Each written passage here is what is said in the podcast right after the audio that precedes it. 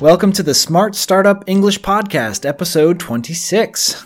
I'm Trevor, your host, and in this episode, we're talking about the average age of a startup founder, a successful startup founder. So let me ask you this question.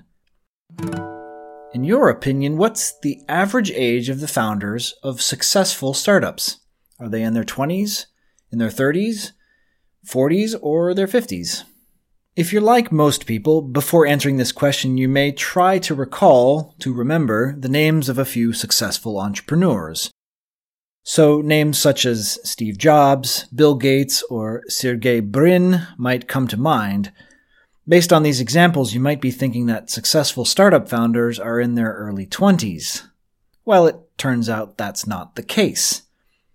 According to a 2018 analysis conducted by MIT professors, and published in the Harvard Business Review, the average age of entrepreneurs at the time they founded their companies was 42 in the United States.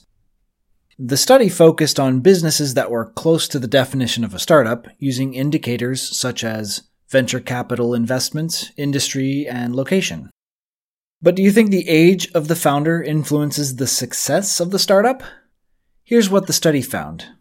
The founders of the top 0.1% of startups founded these companies when they were 45 years old on average. The same is true in other countries with a growing startup culture. In Germany, for example, almost 20% of tech founders were over the age of 45 in 2016, according to a study by KPMG. So even though there are some whiz kids in the startup world, they are often outpaced by older and more experienced founders. A whiz kid, spelled W-H-I-Z, refers to a young person who is very good and successful at something. For example, we can say that Jane is a computer whiz kid, but she might still be outpaced by a more experienced founder.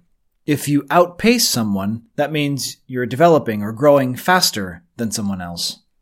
In addition to that, among those who have started a firm, older entrepreneurs have a substantially higher success rate.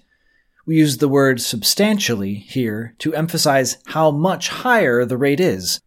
So instead of saying a much higher rate, we can say a substantially higher rate. The evidence points to entrepreneurial performance rising sharply with age before plunging or falling steeply in the late 50s.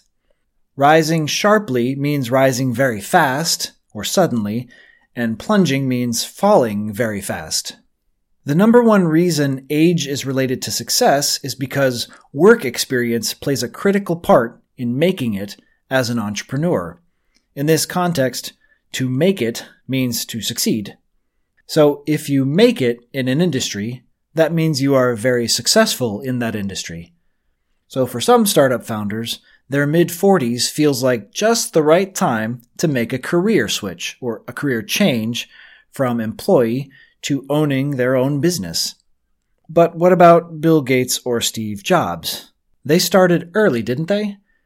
Well, it turns out that they are outliers. An outlier is a person, a piece of data, or a fact that is very different from all the others, so we can't use it to reach a generalized conclusion. To simplify that, an outlier is an exception to the rule. Even when it comes to outliers, researchers noticed that the growth rates of their businesses peaked when these founders were middle-aged. For example, Apple introduced the company's most profitable innovation, the iPhone, when Steve Jobs was 52 years old. So even these prominent founders may not have peaked when they were very young. Prominent means very well known or important, but it also means very easy to notice. And if something or someone peaks, that means they have reached the highest point or the highest level of skills or achievement. That's it for this episode. Before we move on to your speaking assignment, let's review by recalling the new words we've learned in this lesson. To recall means to remember. A whiz kid, spelled W-H-I-Z, refers to a young person who is very good or successful at something. To outpace means to develop or grow faster than someone else or something else. We also use the expression to rise sharply, which means to rise very fast, and to plunge or to fall steeply, which means to fall very fast. We use these expressions to talk about projections or trends. We learned the phrasal verb to make it, which means to succeed. So if you make it in an industry, that means you are successful in that industry. A career switch means a career change. An outlier is a person, a piece of data, or a fact that is very different from all the others in its category. We can also say that it's atypical within a particular group or category. Prominent means very well known or important, but it also means very easy to notice. To peak means to reach the highest point of something. Here's your speaking practice question for this episode. Can you think of anyone who started a business when they were in their 40s or their 50s? Was the business successful? That's it for this episode of Smart Startup English.